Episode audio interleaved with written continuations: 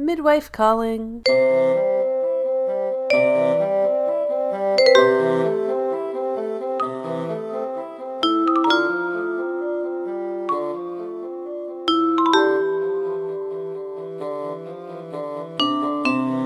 Hello, and welcome to Poplar Opinion, a Call the Midwife podcast, where we're talking about every episode of Call the Midwife, uh, without spoilers. Wait, stop everything! Stop everything! Normally, this is a spoilerless podcast, but we are going to have a spoiler section at the end of this episode because some things happen in this episode that we wanted to talk about the future of. So stay tuned at the end of the episode for a spoiler section. Alright, back to the show.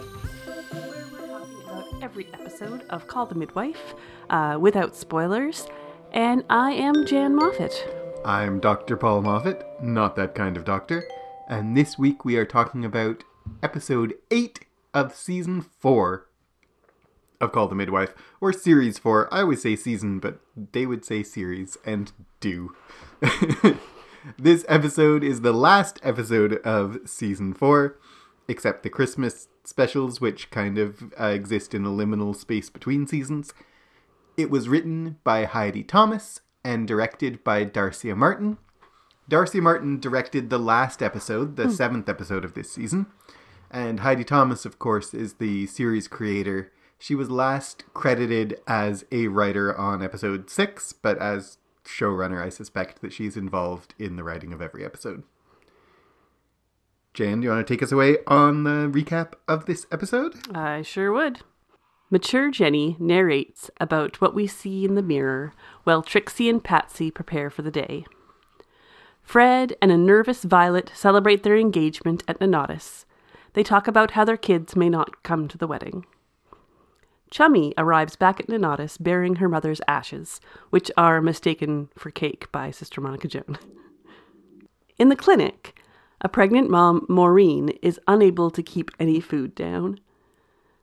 Fred's daughter, Marlene, arrives and isn't happy about Violet, thinking he hasn't thought through the marriage. Chummy and Trixie talk about her mother's ashes and where to scatter them. Trixie visits June, a pregnant woman who is profoundly deaf. They are unable to understand each other until her husband, Kevin, arrives and is able to translate. Later, the nurses discuss it over lunch, and Sister Evangelina is upset about a father in the in, in the delivery room. The room is divided into pro and con having Kevin in the room, but it's ultimately decided that he should be. Marlene goes to visit Violet and is rude to her, convincing her that Fred is only marrying Violet for the money. Patsy and Delia meet for coffee, and Delia reveals that they can live in a flat together as roommates, living as a couple in secret.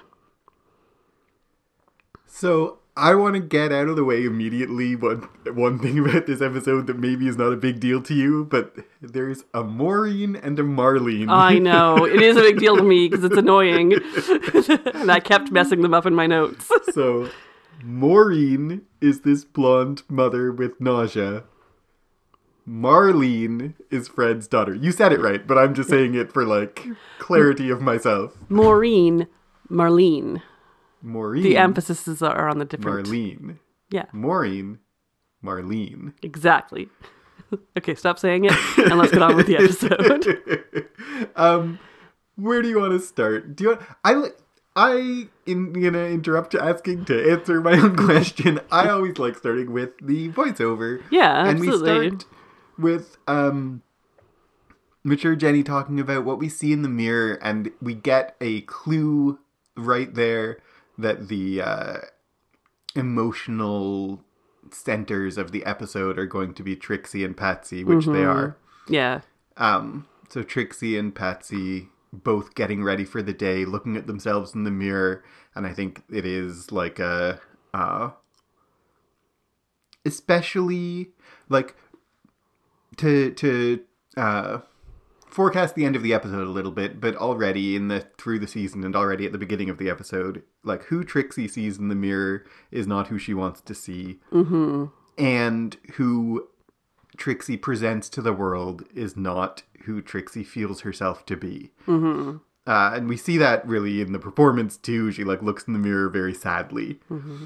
Um, and in a different way, Patsy is uh, hiding a lot about uh, who she is. Mm-hmm. I feel like it's, it was in the last episode that Delia said it's a lot easier for you to mask, and it's not as easy for me. Yeah.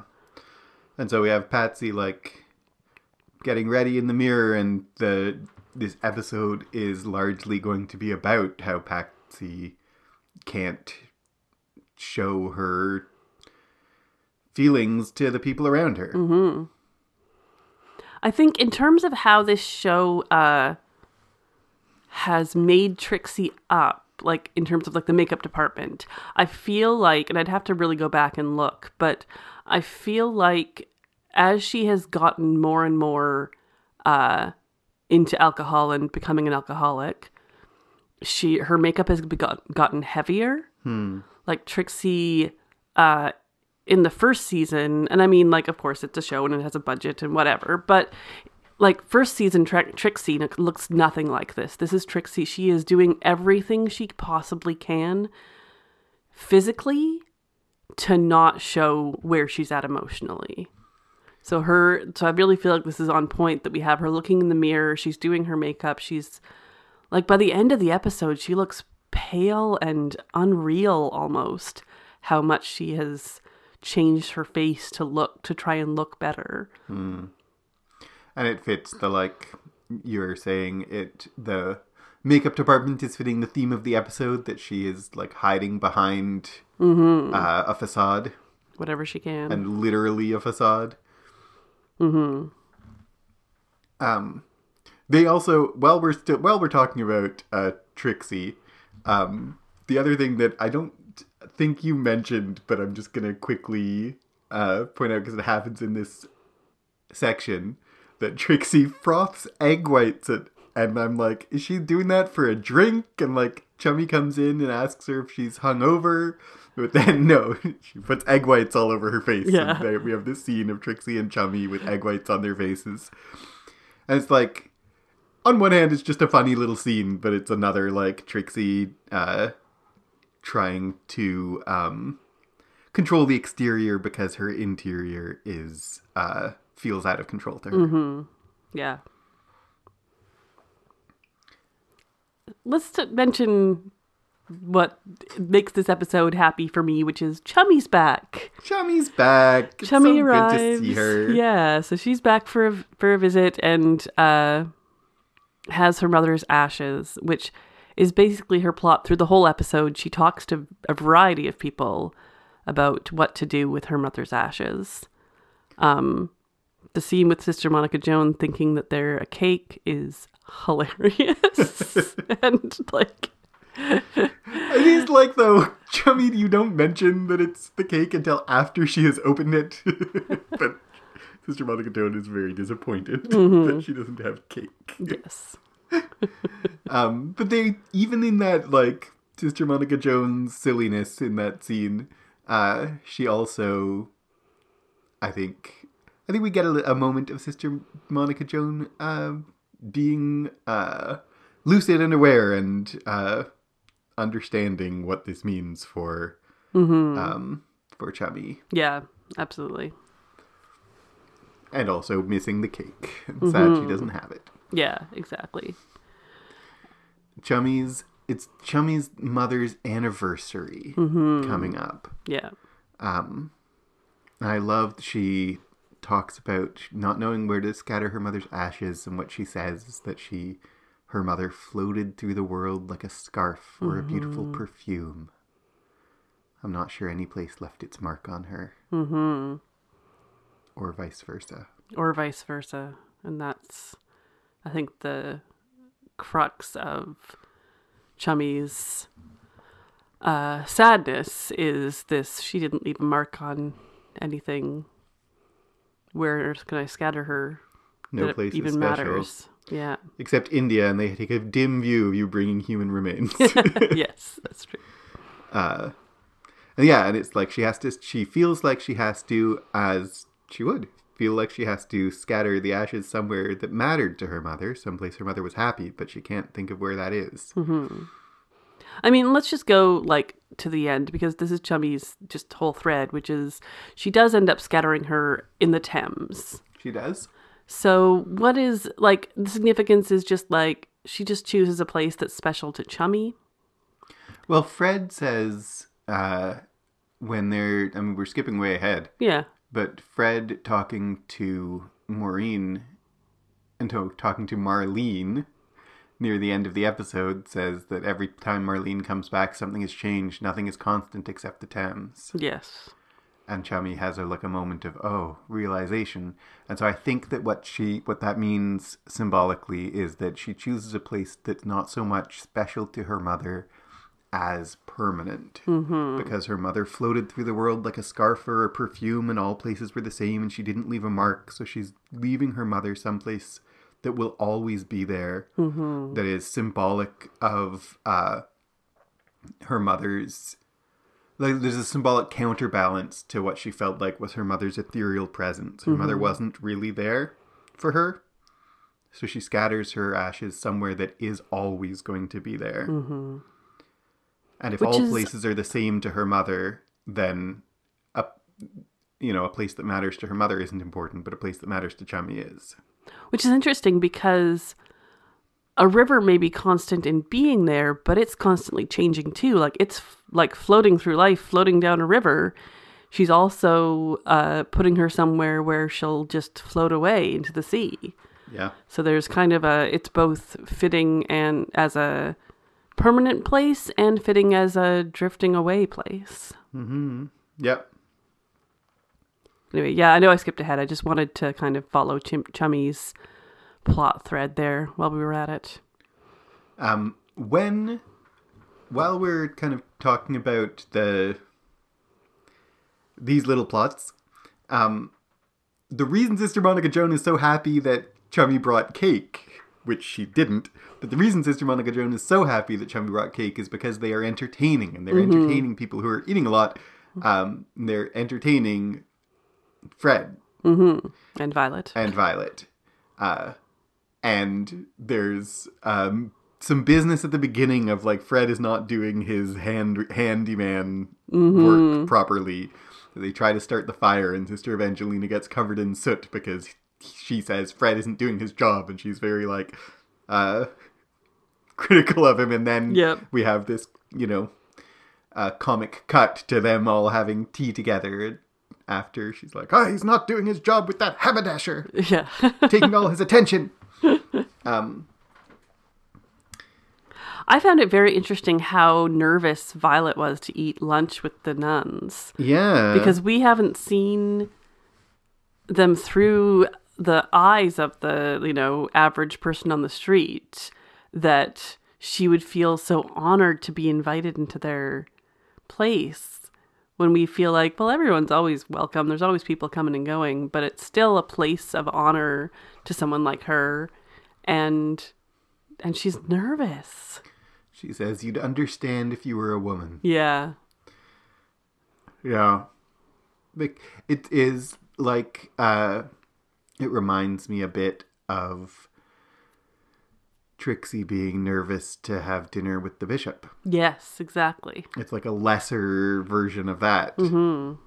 That, like, the nuns are important people in the community, and uh, Violet doesn't isn't a part of that uh, yet. Yeah. Um, and so it's like an honor to be invited to these important people in the community. Mm-hmm. And Fred's like, they're just the... yeah, it's just the Nonatus, like, you know. Absolutely. Do you want to... And then, um, do you want to talk while we're on Fred and Violet about Marlene? Yes. She... Like, Fred's um, daughters, one is in Australia... And she can't come. Mm-hmm. She probably won't even hear about the engagement until they're already married. Yeah.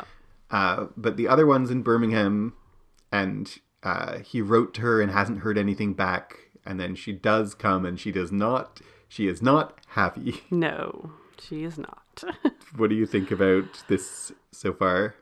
It feels realistic that your adult child is upset that you're remarrying, even no matter how long it's been, mm-hmm. that there can be some upsetness there. And uh,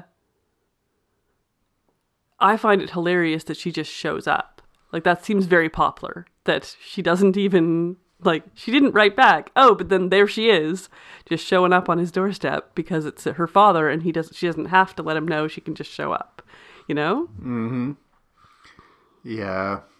And then she, speaking of showing up, she goes to the shop to talk to Violet. Mm-hmm. Violet says, I'd rather you didn't smoke in my shop because it gets into the wolves. And Marlene's like, they're mentholated. Yeah, it's and fine. And smokes anyway. Yeah. She does, like, she's the rudest she can possibly be to Violet. It's a little shocking that this is Fred's daughter because know, Fred's so Fred's nice so great. and great. But she's... Fred's not great in every way, but he's not rude. No, he's not rude. Um... My dad said, always said, nobody could ever replace my mom. Yeah. And Violet's like, and I'm, and nobody can. Yeah, exactly. Uh, I wrote in my, my note at this point is, geez, Marlene is a piece of work. Yeah, exactly. She is. Um, uh, she thinks that uh, possibly... She she tells Violet that Fred is marrying her for the money because she he, Fred doesn't have a retirement plan, and Violet has a viable business. But yeah. also, she tells her that, and we just don't know whether it's she thinks it's true or not. I think you can come down on the side of she has evil machinations and she's just making this up, or you can come down on the side of this is literally what she thinks that Fred is doing. Is just trying to marry someone so he can have a retirement plan, basically. Yeah, I guess. I don't think... I mean, Violet believes it, mm-hmm. uh, which sucks. Yeah. I don't think Marlene believes it. I th- I mean, maybe she does. Maybe the, the more generous interpretation is to think that she that's what she thinks is true. Mm-hmm. But, like... It's awfully hard on Fred. It is. And then she, like, goes back to him and it's like, I don't know. I really dislike Marlene. Yeah. She's awful. She is. I I want to think that she has some good intentions and does. A man like Fred would have to have been kind of taken care of when his daughters were home. So my thought is that Marlene got used to taking care of her dad and looking in on him and checking up on him and making sure he was okay, even though both his daughters moved away. Mm-hmm. Um, and so she doesn't really want to believe that he is okay managing his own life after she's moved away. And so she wants to get in there and make sure he's making the right decision. And so she'll do everything to make sure that's happening. And he thinks she thinks that marrying Violet is the wrong decision. Yeah, I mean, I can see it from her perspective. I see all those things. I think you're probably true, and that's a fair interpretation. I do think, though, like, uh, it's rich to, like, you don't, you live far, like, you're not taking care of him at all. Yeah, oh, and absolutely. And as soon as you appear in town, you're, like, ruining his life. Yeah. Thinking you, you can manage it better than him when you, like... It's one thing if, like, you are around and taking care of him all the time and then he does something you don't approve of and you're like, uh, it still would be unkind. But, like, if you care so much about him, why don't why do you live away? You're in Birmingham, you don't even write. Wow, you are really hard on Marlene. Interesting, interesting. I don't think... Maybe, maybe he did need, like, he... When he was widowed and had young children, maybe mm-hmm. he did need taken care of. He takes care of himself now in all that he, like, he doesn't have a retirement plan, but uh, sh- she's not providing for his retirement. No, it's true. She's, um, yeah. Fred also enables her. He calls her, yes. like, a little madam. He doesn't really take her... machinations serious as seriously as he should, because she does get in between him and Violet mm-hmm. pretty quickly. Um, the thing is about Fred and Violet is it's not a great love story. No. And so, like, they never say, like, I love you, I can't live without marrying you. It's kind of like, it's a very comfortable, like, yeah. let's be together for companionship. And I think there is love and will be love that grows. But it is it can be difficult for any, I mean, maybe it's just difficult for me to see marrying someone in your old age because, like, well, they're my best friend, and so I might as well just marry them instead of us just staying friends. I feel like, once again, you're jumping forward to what we're about to talk about. But yeah. yeah, I think you're right. Um, do you want to talk about uh, Trixie's deaf patient? Yes, June is her name. June. She... Uh... Trixie just walks in... with June, uh, what is she, ironing? Yep. And I was like, if you are deaf and can't know if anyone's in your house, why on earth would the door be unlocked? This just kind of bothered me that, like, anyone could walk in. Like, the nurse walks in, great, but, like, literally anyone could walk in and rob her blind. Like, she wouldn't even notice. Why are you vacuuming with your back to an open door yeah. if you are deaf? Yeah, exactly. Anyway. if, if you're deaf and listening to this podcast. Oh, Paul. No. Jan has advice for you. No, if you're writing a character, um, it's fine. It was just a little thing that kind of was like, Trixie just wa- walks in because she does her usual, like, midwife calling thing. But uh, she, yeah, it's weird that the door is just unlocked. She comes in and she uh, talks, and, and June doesn't really un- understands her a little mm. bit, but not really. And she, June can make herself barely understood to Trixie, but then Kevin, her husband, comes in mm-hmm. and translates. And the crux of this in terms of plot is they want Kevin to be in the birthing room yes. with June so that he can translate for her. Yeah. And uh, Sister Evangelina is, like, as we have seen her before, beyond exasperated by the prospect of a man in the birthing room. There is no reason. But, like, all... they talk about, like, I've seen it once, blah, blah, blah. But lest we forget, the first episode of this show that they just miraculously always forget about is the woman with, like, twenty children whose husband is always there in the delivery room. Like, Sister Evangelina probably delivered some of those kids. Why do, do they not remember her? Anyway, because she's fine. Upset about it. It's fine. But I, yeah, it is uh, a debate that they have every time. And it's a fun, I think it's always put in, or not always put in, often put in for, like, it's fun for the audience to be like, remember when men were not allowed to be yeah. in the birthing suite? There's a few little moments in this episode of, like, remember when it was the past? Yep. That, like, there's are fine. Often on, uh, I am on the Reddit for Call the Midwife, and often people will ask, like, if you could have one of the midwives as your midwife giving birth, who would you choose? And I often think, like, I like Sister Evangelina. I like Phyllis, but, like, the only reason I wouldn't have Sister Evangelina is she wouldn't allow you in the room. and, and like, I can't, it. I could literally cannot imagine giving birth without you there. That would be awful. I like what Phyllis says. I've seen it once, an artsy couple. Yeah. Suffice it to say, there was a fainting episode. And it wasn't the mother. Yes. Yes, that's a lovely, lovely quote. But yes, what will they think of next? Mm-hmm. Men in the birthing room. Men in the birthing room. Very funny, but uh yeah I love uh, I like too that Sister Julienne comes down the side of, well, we have to have someone who can translate, and if there's no one else other than the husband, it's the husband, you yeah know? That uh Sister Evangelina says there's no reason for a man in the birthing room, and, like, in this conversation, no, there's a clear reason for this specific man in yeah. this specific birthing room. Yeah, like, you could have a continue your argument about uh in general, but, like, this particular man, there's actually a good reason. And frankly, like, a few episodes ago when we had the, the Saletti woman, she, if her husband had been around, he might have had to be there to help translate if there had been yep. no other options. If they couldn't, wouldn't have found the other woman who, who spoke the same language. Yep, then exactly. He might have been there. Uh, Times are changing, Sister Evangelina. Times are changing. Times are changing. We mentioned that Patsy is the other emotional core of mm-hmm. the episode, and Patsy and Delia go out on a date uh, near the end of the section you just recapped.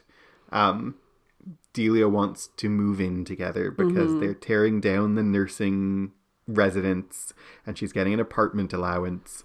And she says, lots of girls share flats. Not mm-hmm. even a nun would bat an eyelid. It's true. Um, it is kind of the perfect solution for them. The perfect, like, I mean, no. Perfect would be them actually being able to be out and married and have an accepting society. But... It's a nice ha- little... It's a... It's... It's so... Prospect. It would be so nice. Yeah. Um, lots of girls share flats. Lots of girls share flats. Lots of... You said, I think, last episode, or maybe before, but uh, something about, like, um, gay men are very scrutinized, but uh, lesbians can fly just under the radar. Mm-hmm. We see that on the show, and it is, like, historically true, too. Yeah. Um, actually, while we're talking about that, I want to mention that on our Discord, uh, Danny said that, kind of responded to us talking about flying under the radar, and said lesbians could fly under the radar and it wasn't against the law because they didn't think women could do that sort of thing, but it could have ended their livelihood and careers, so they had to be protected and guarded. Yeah. And I was like, that's a really good point, Danny, that like, oh, for sure. It, they... They can fly under the radar a lot more, but absolutely, they like if it got out, both of them could lose their nursing careers. Both of them could lose their lives. Like people yeah. could attack them on the street for yeah. We shouldn't. For this. We definitely shouldn't uh, imply that like it was easy. It was easy and no big deal. Uh, not at all. Not at all. And uh, but what it also is is um, realistic too. The number of You know, oh, my aunt always had a roommate her whole life. Yep. Huh. I wonder what was going on there. You know, like that kind of story is very common from the past. Yep. Um, the last uh, patient we have is Maureen, who is suffering mm. from uh, extreme morning sickness and is unable to keep any food down at all. They... Mm-hmm. I love the scene in the clinic where her friend is like, listen to me, list all the ingredients in this baby food. And she just throws, throws up to her purse. oh, it's... oh, it's rough. It's rough. Yep. Her story gets more going on, but in yeah. this, at this point, we basically just have met her, right? Yeah. Yep. So moving on to Maureen. Barbara visits Maureen, but is unable to get her to eat or drink. Her son is affected too, as she can't make any food for him. She also reveals that her husband is in jail, not at sea, as she previously said. Later, Barbara is able to get her son into a nursery as a help. Fred and Violet meet in the morning, and Violet breaks things off with Fred, thinking that he's not marrying her for the right reasons. Chummy talks with Sister Monica Joan about her mother's ashes and her inability to let them go. Barbara finds Maureen collapsed in her home, and she's diagnosed with hyperemesis gravidarum. I don't know if I'm pronouncing that correctly. She is put in the maternity home and is watched over by Sheila. Sister Mary Cynthia and Trixie go to see Jane, who thinks she's in labor, but it's a false alarm. She's upset over ha- not knowing if her baby will be hearing or not, and how much she wants to tell him that he's loved. The boiler in Nonatus is on the fritz because of Fred's neglect, so Chummy goes and visits him. Fred is alone and talks about Marlene loving their flat. Patsy and Delia find an apartment perfect for them. They have a toast and a picnic on the flo- floor. Sheila asks Patrick if there's something they can give Maureen for her nausea, and he finds one called Distaval. So, um, let's start... I want to start by talking about the, uh, the Fred and Violet mm-hmm. story. Yeah. Um, you were, you started talking about this last time, and I was like, you're jumping ahead, but let's come back to it now. Because Violet says all the things that you were, uh, or Violet says... Yeah, like, why can't they just stay friends if that's all they need to do? Yeah. She doesn't say all the things you were saying, but I think behind what she's saying is all the things you were saying. That, mm-hmm. like, why do you want to marry me? Is it just because you want a, you know, uh, cozy, convenient retirement? Mm-hmm. Um, she says, why do you want to marry me? Fred's like, well, I thought we had needs we can give each other and take care of each other. And she's like, I don't need taken care of. Mm-hmm. And what is unsaid, but only barely in that conversation, is if you're only marrying me for convenience, let's not get married at all. Yeah, exactly. Fred is, seems very uh, um, caught off guard by this whole conversation. Mm-hmm. Uh, and I feel like when, like... I in this conversation, I, I like it, and I like all the things you were saying come to the surface, that, like, Fred isn't able to or willing to or understanding what she's asking of him. He doesn't put it in romantic terms at this point when it's important that he does. Yes, exactly. Um, Which is sad, because Fred's such a romantic. He is.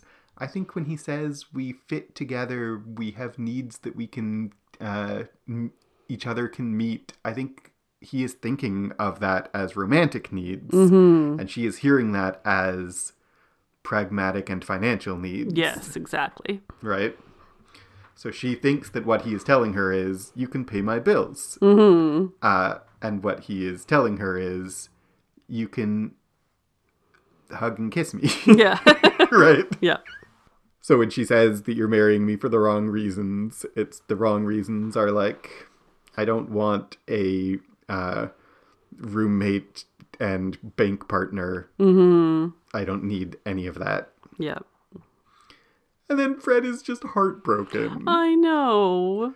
Chummy comes in and finds uh, Mon- Sister Monica Joan all wrapped up in blankets because he hasn't taken care of the boiler. Yep. She says that she's so cold because the boiler has died from inattention and I might, might suffer the same fate.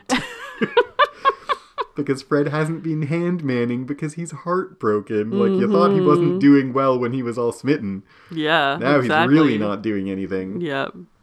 In that scene, by the way, Chummy calls Sister Monica Joan Missus Hiawatha, which is a reference... I mean, it's partly a reference to Hiawatha as a real person who is a historical leader of First Nations people. It's a little unclear in the history which people, Mohawk or Onondaga, or maybe both... Um, but Chummy is actually referencing a poem by Longfellow about mm-hmm. Hiawatha, which is why Sister Monica Joan replies by saying, I would reply in verse, mm-hmm. because uh, there's an epic poem by Longfellow called Hiawatha or some, something about Hiawatha, about him falling in love. And so Sister Monica Joan looks like Missus Hiawatha.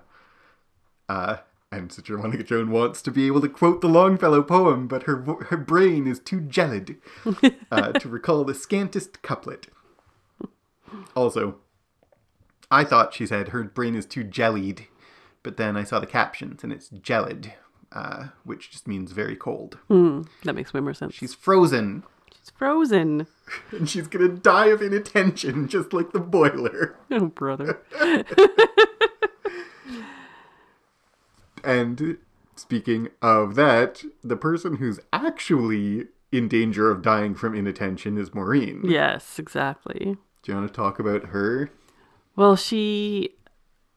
Barbara is very concerned, and she calls up Sheila, who's like, you know, it's just morning sickness, blah, blah, blah. But, like, she's throwing up twenty plus times a day. That's not... you know, your normal morning sickness. Yeah. Sheila says the doctor can't come by for simple morning sickness. Mm-hmm. And Barbara's like, this is not simple morning sickness. Yeah. So. It's just nerves. Yeah. And this is uh, very uh, our Barbara, who is positive and very hardworking in these kind of situations. She's like, I'm going to do everything I can to solve it. And she gets, she like makes the phone call to get her son into nursery and like tosses a paper in the air because she's so excited. And then Sister Evangelina is all like, don't throw trash on the floor.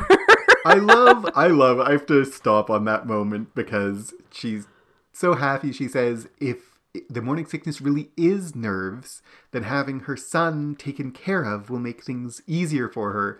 And as Sister Evangeline says, well, it's hardly scientific, but it is full of compassion and common sense, which is just what a midwife needs to have. Yep, and Barbara exactly. just beams. Mm-hmm. She's so like... Yep. Praise from Sister Evangelina is like big deal. Mm-hmm. Absolutely. Full of compassion and common sense. It's high praise from Sister Evangelina. Yes. Um, we hear that uh, Maureen's husband isn't at sea, as you said. He's in prison for burglary. She says he's in Wormwood Scrubs. Do you know anything? I didn't look that up, no. Did you? So Wormwood Scrubs is...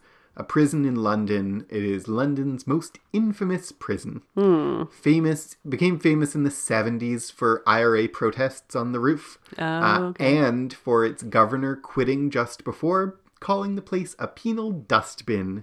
It has since the sixties been famously dirty and overcrowded. It still exists. In twenty seventeen, uh, in, uh, inspectors reported it to be filthy and infested with cockroaches and oh, rats. Jeez.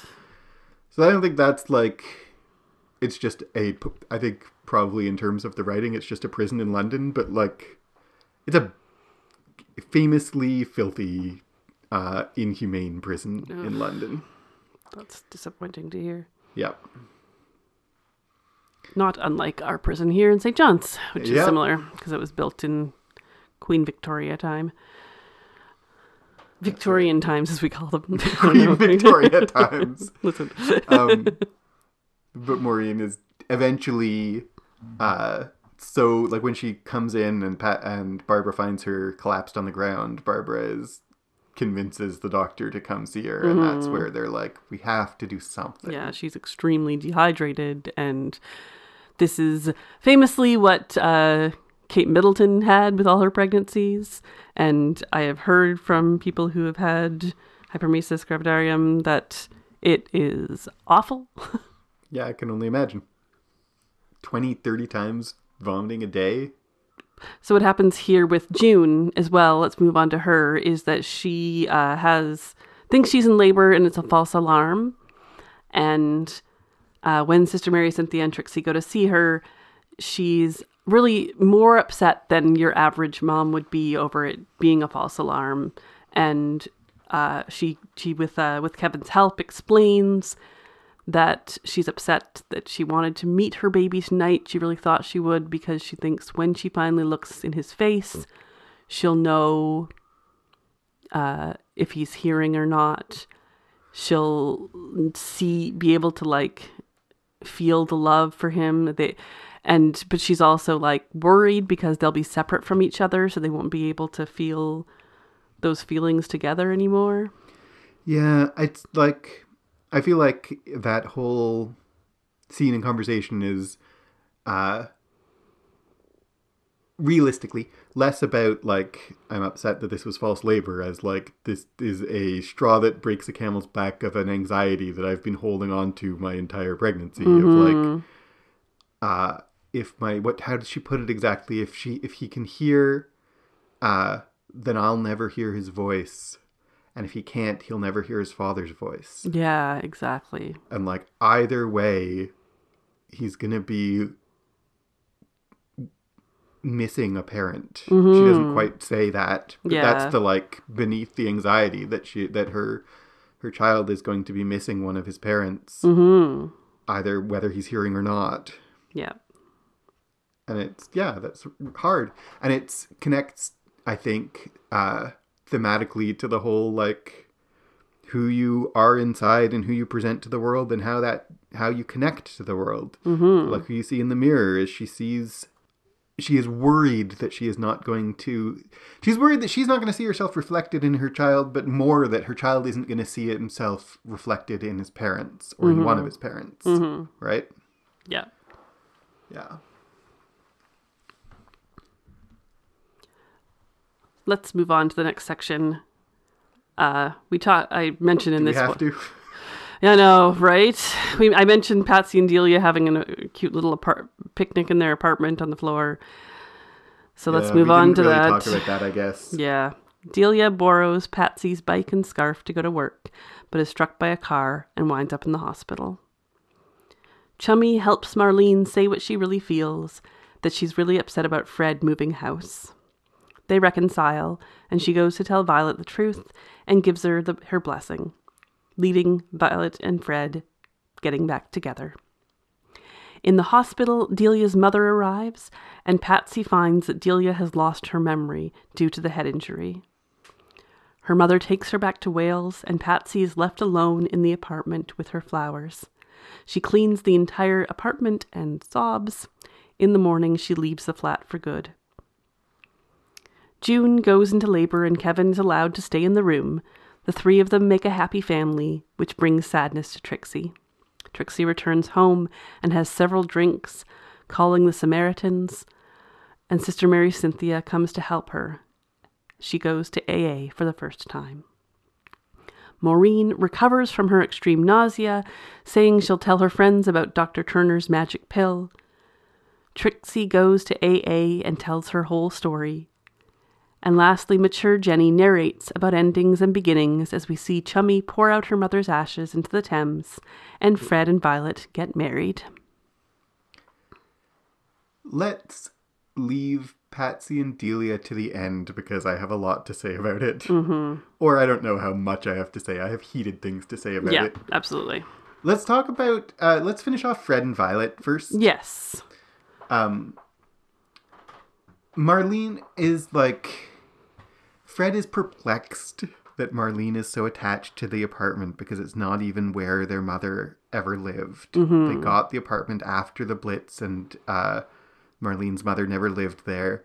And this is where we get the conversation about Marlene saying, every time I come back, there's some gap mm-hmm. uh, where something used to be. Yeah. Um, and that, like, the apartment... Uh,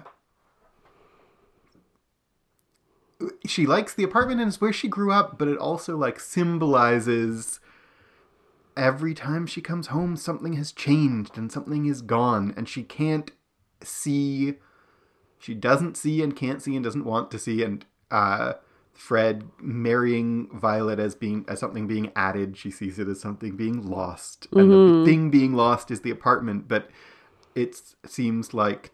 Um, what it is isn't important. Mm-hmm. One more thing. Yeah. Uh, and she talks, she gives this, like, quite moving, I think, speech about going back to the apart- to the house that had been bombed in the Blitz mm-hmm. and expecting to find things in the rubble, but it had been bulldozed. Yeah. And things are everything from her childhood was gone. And this apartment is where she and her sister and Fred got on mm-hmm. and survived without their mother and without everything they'd had before. And if Fred is going to leave it behind too, uh, every time I come home, there's another gap where something used to be. Yep. And Fred says, sometimes I think it's only the river that stays the same. We see that even in this show that, like, London changes. Mm-hmm. Uh, They're not in the original Nonatus anymore. No. Ain't that the truth? Things do just go away. I mean, I can relate to that so hard, but that I don't live anywhere near my hometown anymore. But when I go back and visit it, uh, where I grew up used to be on the very edge of the city. And now it is like three miles away from the edge of the city. Like, there's so much development there. I mean, that's an opposite problem, is that, like, things aren't being torn down, they're going up. But it's a weird feeling to go back to where you used to be and, like, you literally can't go to the places that used to exist. Yep. They're and your completely mom doesn't gone. Live there anymore. Exactly, yeah. But even if she, like, there's two things. Your mom doesn't live there anymore, and also there isn't even really a there in the way that there used to be. Yeah, exactly. Yeah. Yeah. yeah. I, it's See, I this think, is where I'm like, I relate to Marlene. I understand her. I'm getting where she's coming from. At this like, point, I do. Also, like, she's not all bad. That's what I'm saying. She's so rude and mean. She is so rude and, and mean. She realizes it at this point. Yeah, like, she exactly. says when she goes and talks to Violet, she says, like, my uh, mother would tan me if she knew I was, ge- I was keeping my dad from being happy. Mm-hmm. Exactly. And, like, that's what she needs to, that's what she finally realizes. I do, I, I understand it, I do, but mm-hmm. I'm like, uh, she's literally preventing Fred yeah. from being happy. Yeah.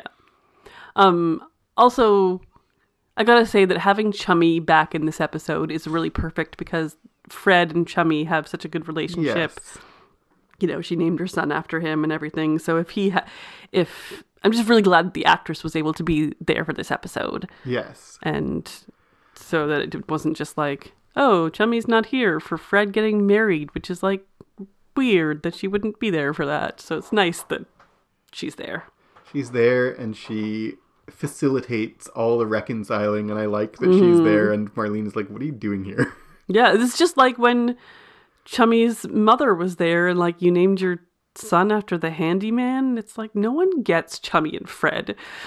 But they're like Fred. It's Chummy. It's really Fred important. Is there for Chummy, and Chummy is there for Fred. Exactly. And she's like, yeah, of course she's there. I mean, not of course because T V shows and actresses, yeah. but of course the character is there. Yeah. Uh, although I do think it's a little weird that she's there supervising Fred and Violet's reconciliation. Yes, that was a little weird. She's like, I'm going to watch them kiss from over here. But they reconcile, and when they reconcile, uh, Fred says that he could, I would live in a ditch as long as it's with you. Yeah. Which is, like, finally, as Chummy says, right answer. It's not, he he articulates, they still don't say they love each other, no. but he articulates that, like, I'm not marrying you because of your house or your apartment or your savings. Mm-hmm. I want to live with you. Exactly. That's what it's... she needed to hear. That's the right reason, Fred. Yeah, exactly. And I think he always was marrying her for the right reason, but he didn't, he wasn't yeah. able to articulate it. Exactly. Um... Do you want to talk about Trixie? Yeah, so basically, by the end of the episode, we discover why June is in this episode at all. Like, it's a, it's the laboring mother of the week. She, you know, feels sad about uh, her baby, and but it really is like, it's a loving family. The three of them really love each, the two of them really love each other, and then it becomes the three of them. Yeah. And the reason that they're in the episode is to is because it makes Trixie sad. Yeah. To see this couple that is together, this happy family, and Trixie goes home alone. And her monologue in A A is beautiful. You know, it's heart-wrenching. Yeah. Heart-wrenchingly beautiful. The way it's filmed where you see no other people. Yes, agreed. Like, well done to the director for having it all, like, in darkness except for her all alone. And she just delivers this long monologue. And, like, so, like, the actress, amazing job. And uh, what I love so much about her speech is...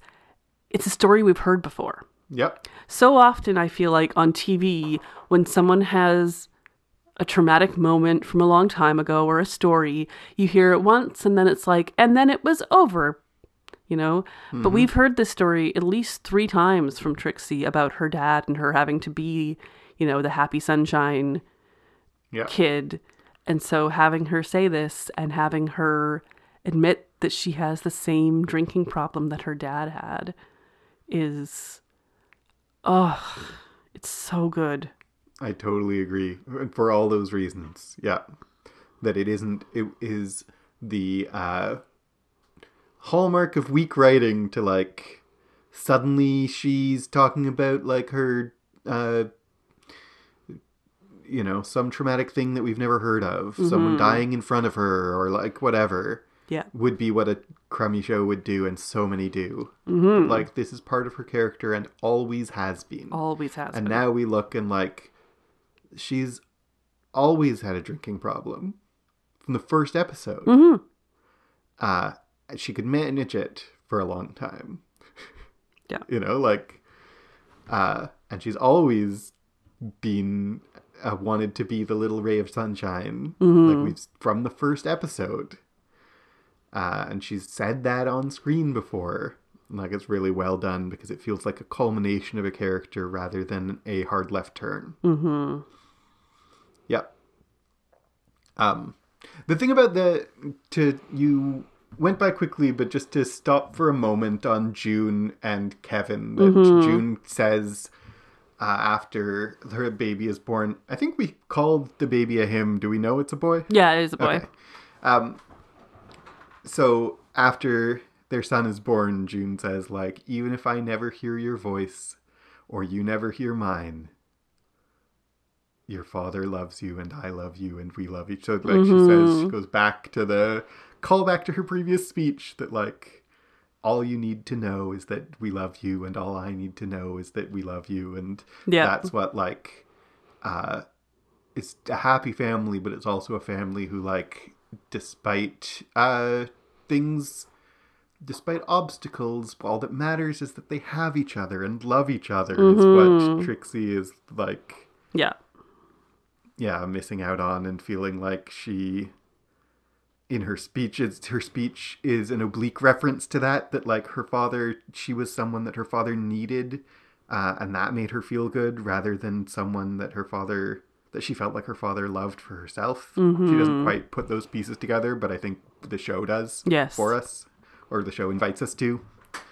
And then she meets on the way home from that delivery, she meets Tom, and they just have a little conversation. A little conversation about, like, he's going to sit by a dying man, and she just gave birth, so the show's connecting birth and dying mm-hmm. one more time. Um, but really, that conversation is just, like, she sees him. Yeah. And she's, like, there's the contrast of, like, she was unable to, unwilling to uh, overcome obstacles for him. That's why she, they broke up. Is she, he, she thought he needed someone who could, o- could and would overcome obstacles, would go to the moon for him. And then she sees this, like, your father and I love you, uh, even though we can't hear each other or uh, you. Mm-hmm. And she's, like, really contrasting that she can get Tom's love, but not in the way that she she can't give him love in the way that he needs it, and she can't get it in the way that she needs it, and she feels so alone. Mm-hmm. She calls the Samaritans. Do you know? Did you look them up? I did not. I looked them up a bit. Uh, they are a charity that was founded in nineteen fifty-three and still exists in the U K and Ireland. It's like, um, like specifically, as she says, is it okay for me to call if I don't want to kill myself? Mm-hmm. It's like a suicide helpline. It's a suicide helpline. Mm-hmm. It has been since the fifties. Uh, it was founded by a, a uh, curate who, um, after like a girl in his uh, parish killed herself after she started menstruating because she thought she had an S T D. Oh my gosh. And he was That's... like, "We this can't happen." Mm-hmm. So he uh, started the Samaritans. We have, in Canada, we I there's Kids Help Phone. Mm-hmm. I don't know that there's something similar for adults, actually. Um, but apparently it is... Uh, there are mental helplines. Very well known in the U K and in Ireland. Mm-hmm. Partly I know about the Samaritans because it features in James Acaster's comedy routines. Oh, right. Yes, I knew that. He has a whole bit about calling the Samaritans while he was on Celebrity Bake Off. Yes. Just, I would love to talk about that, but let's laugh. People can look that up themselves. Yes. It's very yeah. good. Very interesting. Um... Is there anything? Oh, you want well, to... okay. So Maureen gets her kind of magic pill. Oh yes. Um, oh my goodness. Sorry, that, go on. That Doctor Turner finds after basically like they're always being hawked these drugs by various reps, and he finds one that can help her with her nausea. Um, I think at the end of this episode, we're going to have to have a little spoiler zone, because there are some things set up in this episode, including that, that like, it just gets resolved in this episode, but it's actually set up for the next season. So yeah, we will, after about- the credits, uh, after the music this episode, we will have a spoiler zone, because there's a couple things I want to address. Yeah. And I'm even going to go back and edit in when you say no spoilers. Yeah. At the start, I'm going to put in... Except there will be a, something afterwards. Yeah. And so if, now that you're listening to it, you knew all along that there's going to be spoilers, but we didn't until now. All right. So speaking of spoilers, uh, we're, we've avoided it long enough. Uh, Delia gets in a horrible accident and loses her memory. Yes. This is awful for Patsy. It's. It makes me so... upset. Like, they finally got their perfect arrangement. They're going to be roommates. They're going to live as well as they can together. And then she's struck by a car. And like that morning. That morning. And has to go home with her mother to Wales. And yeah. There's a little oh. moment. There's like a few little things. Like, she's riding uh, Patsy's bike and has Patsy's scarf. So there's a little moment where Sister Winifred Uh, thinks that it's Patsy. Mm-hmm. Um, we don't get any payoff on that, which I'm glad. Yeah, uh, me too. There's just a little moment of like, oh, is it Patsy? P- probably they filmed something, but it's better without it. Mm-hmm. And Patsy visit, like tries to call the hospital and they won't tell her because she is, are you family? I'm just a friend. This is why, I, I gotta interrupt there. 'Cause this is why... So you have Fred and Violet who just uh, want to marry each other for companionship and, and love, but like they are allowed to just get married, mm-hmm. whereas uh, Patsy and Delia can't.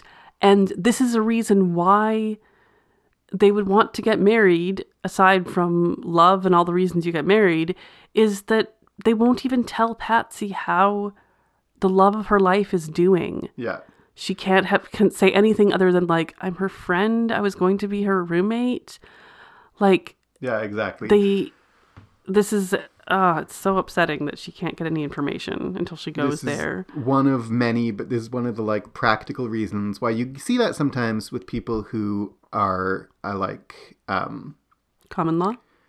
Common law, but the the people who uh.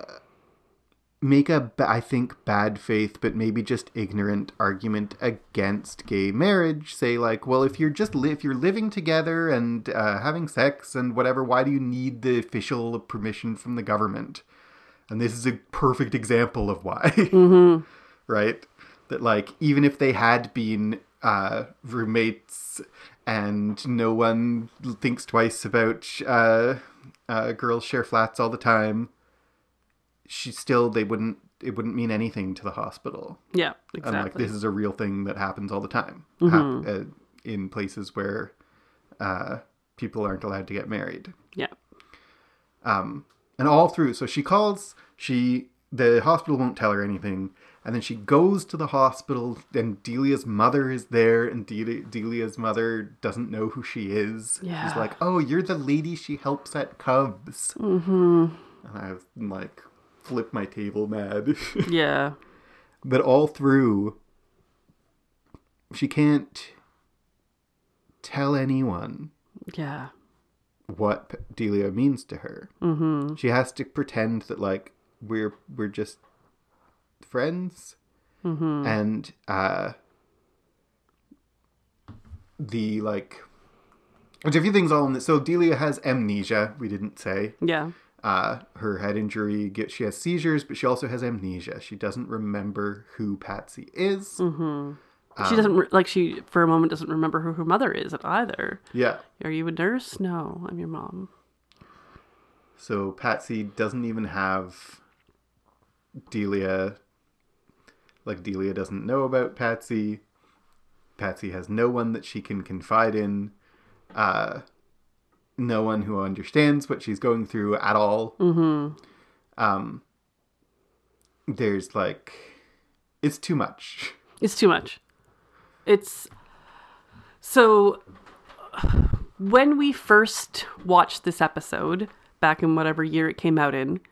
Um, I remember both of us and were upset at this episode because of what they did, but actually angry at the writers for doing it. We almost gave up on Call the Midwife at this yep. episode. And that's partly why we're going to have a spoiler zone in this episode, is because, uh, so you can hear why we stuck with Call the Midwife. But uh, to have... Okay, I feel like I'm getting ahead of myself, but like, there's a whole trope in the media of kill your gays, is gay people don't get to be happy. They get killed off. It happens repeatedly again and again throughout uh, television and movie history. And it is... Uh, and it sucks. It sucks.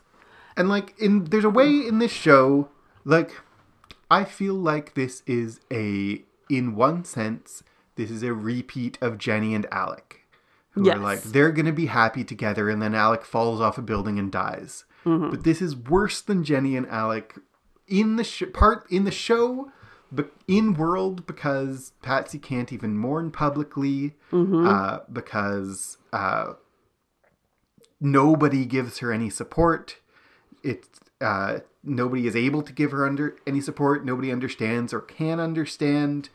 Um, it's worse because out of the show, like, amnesia like this isn't real. Or it kind of is real, but honestly, people die.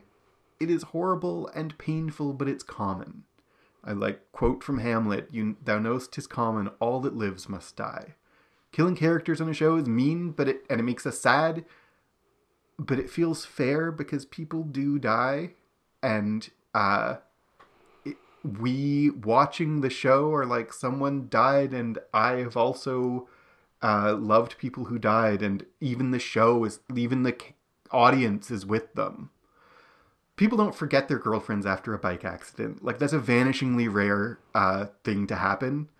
We do get rare medical uh, things on the show sometimes, yeah. but like, is a terrible thing to do for the show to do to Patsy, because she now, like, plot-wise, Delia might as well be dead, mm-hmm. but Patsy doesn't get any support from anyone, and Patsy can't, not just because she has to pretend not to have loved Delia, but also because, you know, when Alec died, everyone around was like, I've lost someone too, Jenny.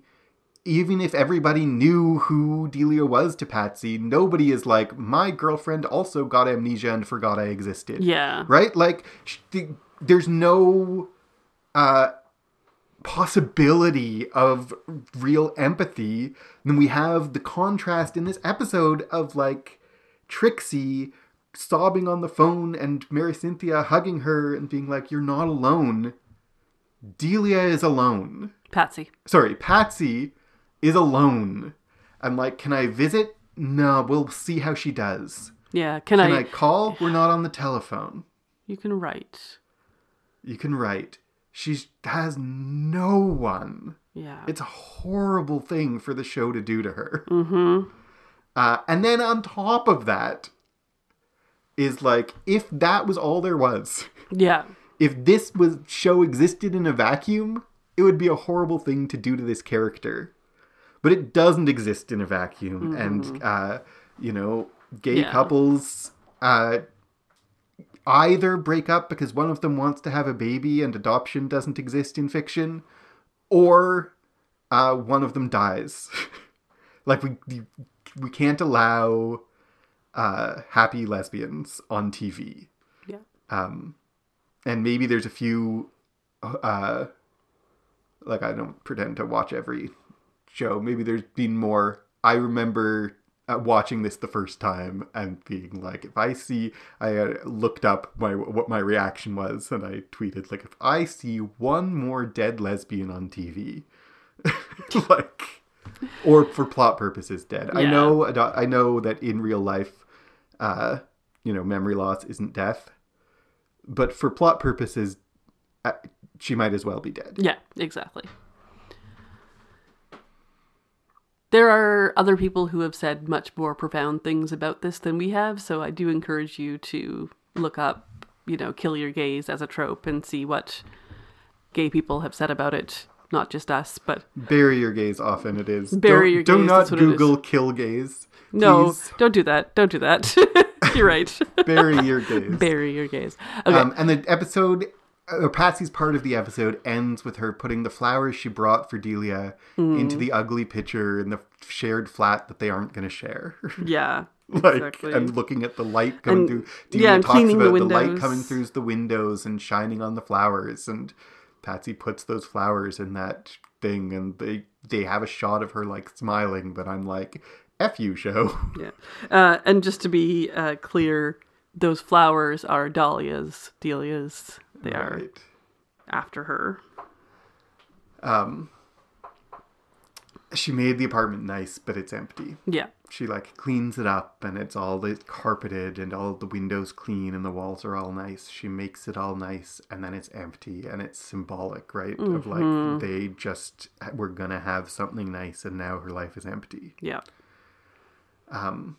And Fred and Violet get to get married, and as much as I love Fred and Violet getting married, the fact that it's countered with this horrible treatment of Patsy is just, it's heartbreaking. And I didn't even see till you said it, but like I'm going to uh, say good eye on um, Pat. I mean, Violet and Fred could have gotten married for the wrong reasons. Mm-hmm. Right? Yeah, that would exactly. have been fine. And then if Violet was in a car A bike accident, Fred could come visit her. Mm-hmm. Like it really is such a contrast because uh, them getting married and why is their business, mm-hmm. right? Yeah, exactly. Oh, it was rough. Yeah. Do you have a favorite part of this episode? We're, we'll we'll note. talk more about this. Yeah. After the credits, but to, I think we're done the unspoily part. Yes, I agree. Do you have a favorite part of this episode? I think that it is... I think it's Chummy coming back. Yeah. I think it's her coming back and the whole, the first scene with her and Mister Monica Joan. I just like it.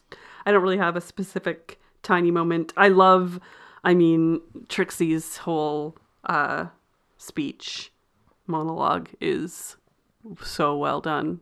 Yeah. What about you? I was going to say I, Trixie's monologue, but also I was going to say the same things. Trixie's monologue and Chummy's, like, whole story. Mm-hmm. Um, I like the ending, the um, Jenny voiceover at the very end. It goes on maybe a little longer than I would like it to, but the, it starts off with sometimes it's hard to tell the difference between endings and beginnings mm. as Chummy pours her mother's ashes into the Thames. Yeah. And Fred and Violet get married.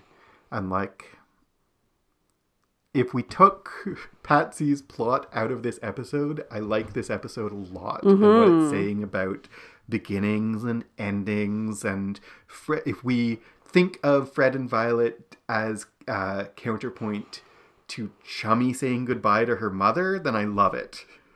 As like it's it's the end of something, but it's the beginning of something. And Chummy uh, pouring her mother's ashes into the Thames is the end of something, but also the beginning of something.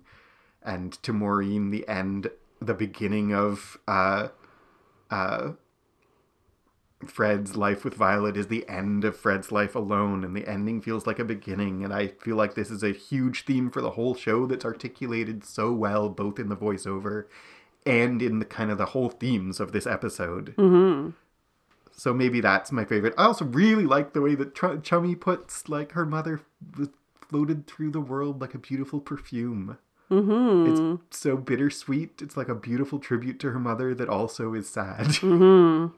It's absolutely very poetic. Yeah. All right. Well, if you have things to say about this episode or and want to chat with us, where can you do that, Paul?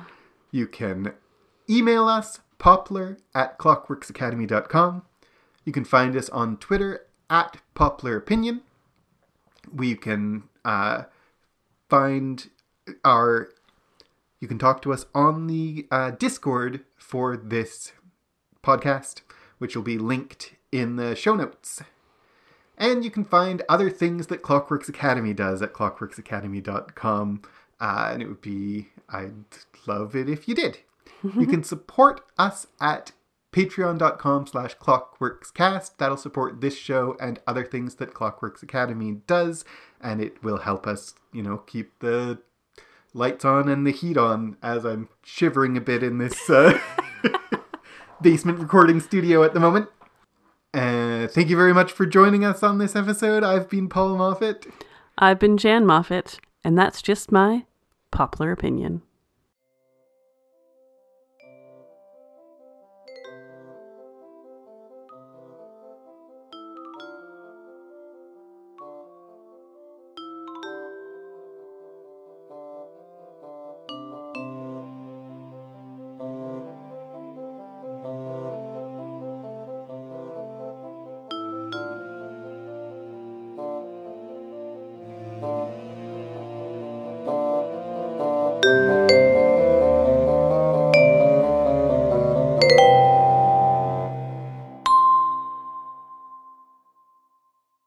All right, let's get into the three spoilery things to talk about.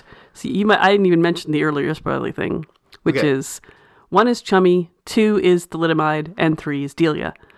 So uh, Thalidomide first. Thalidomide first? Or whatever. I was saying Chummy first because okay. I... Chummy first. Only that this is the last time we see Chummy. Yeah. Unless she magically appears in an episode beyond season twelve or whatever we're at in the present. This is actually Chummy's last episode, which is a little sad because, like, it's... Uh, I noticed that when she threw her the ashes into the Thames, Peter and her and Fred, her son, are there with her and, like, barely even on screen. Yeah. And that's the last time we see them all together. Peter stays on the show for a few more seasons for... I don't even... They barely can justify that. Because, like... We just have to Chummy's just not around. Chummy just isn't on screen. Yeah. She's around so, in their lives, but not on screen. Yeah, so I... Because uh, I had to look it up after this episode. I'm like, does Chummy come back again? I'm like, no, this is actually... She comes back for one episode, which is great. It's this one, and never seen from again. Much like other people will be on this show as well. But it's a shame. I like uh, Chummy a lot as a character. I like... Uh, what's her name? Miranda Hart. Miranda Hart a lot. Uh, you show- got all obsessed with Miranda, the uh, sitcom, which is funny, but I, I like her am. best on this show. Yeah. Uh, anyway, that's just wanted to say that that's just so people know if they're listening to the spoilers, this is, you're right, this is the last time you see Chummy. uh, so thalidomide. The drug that they give uh, um, Maureen. Maureen. He just mentions right at the end, it's thalidomide. And I have my notes like, thalidomide, oh crap. Um, yeah, it's, I mean... If you know things about uh, drug names and h- the history of medicine, thalidomide rings a bell. Yeah. Well, and it's a little ham-fisted that like she's like, and what's in that magic pill? Who on earth would ever ask that? Yeah, but agreed. You know, whatever. It's one of a few, as I said, like...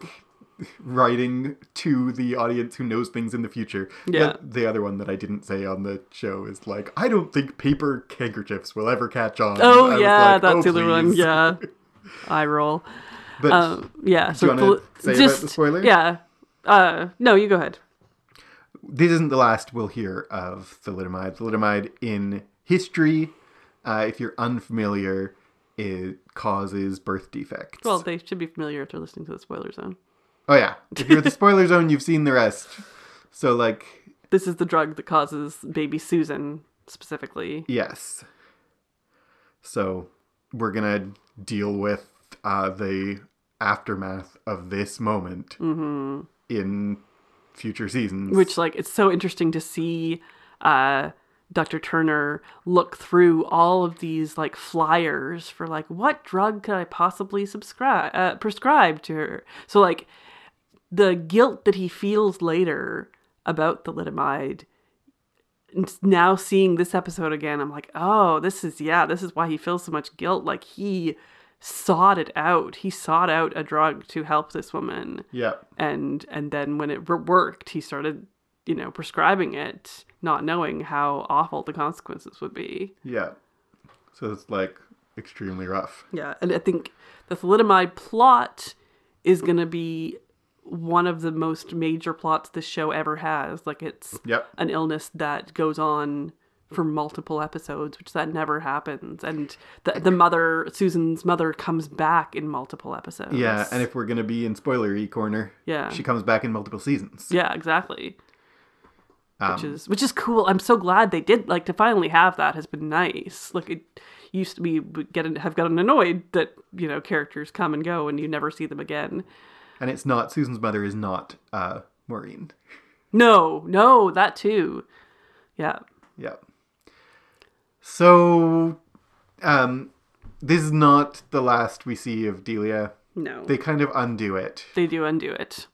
I don't remember, like, we will get to it eventually, unspoilery, but uh, I don't remember all the details of what happens because I was so mad at the show that I, I, I think, like, even when Delia comes back, I was just like, ugh. You know? Yeah. You, you're undoing it now because you're like, I was so mad at this choice. Yeah, I genuinely, like, I'm curious because I haven't watched these episodes again that I don't remember exactly how she comes back. But it gets undone. She gets her memory back. She remembers Patsy. They go off into the sunset somehow. Yeah. Patsy leaves the show. Patsy leaves the show and so does Delia. There's something, but... like, I may be wrong because I'm just remembering from watching it years ago, but I think that, like, she gets her memory back and her mother won't tell Patsy because she's trying to keep them apart. Yeah, I think so too. But then it doesn't work and they do find each other again and yeah. go off into the sunset. So I'm glad I am, like, I was, that doesn't undo this crappy moment, mm-hmm. but if, you know, if you keep watching the show... I feel like there is a bit of an acknowledgement of, like, this was a bad choice and let's undo it. Yeah, exactly. And I don't know whether they got letters or anything that they were responding to, but I hope so. Because, yeah. man, was I mad when that episode aired. Me we too. were ready to just, like, quit entirely. And here we are. And it's, like, twelve seasons in and we're still watching it. So, good. Yeah. uh, is there anything else we want to say here in the spoiler zone? I don't think so. We're not going to do this very often. Yep. But sometimes uh, we kind of have to. I can't think of when we will again, but we might.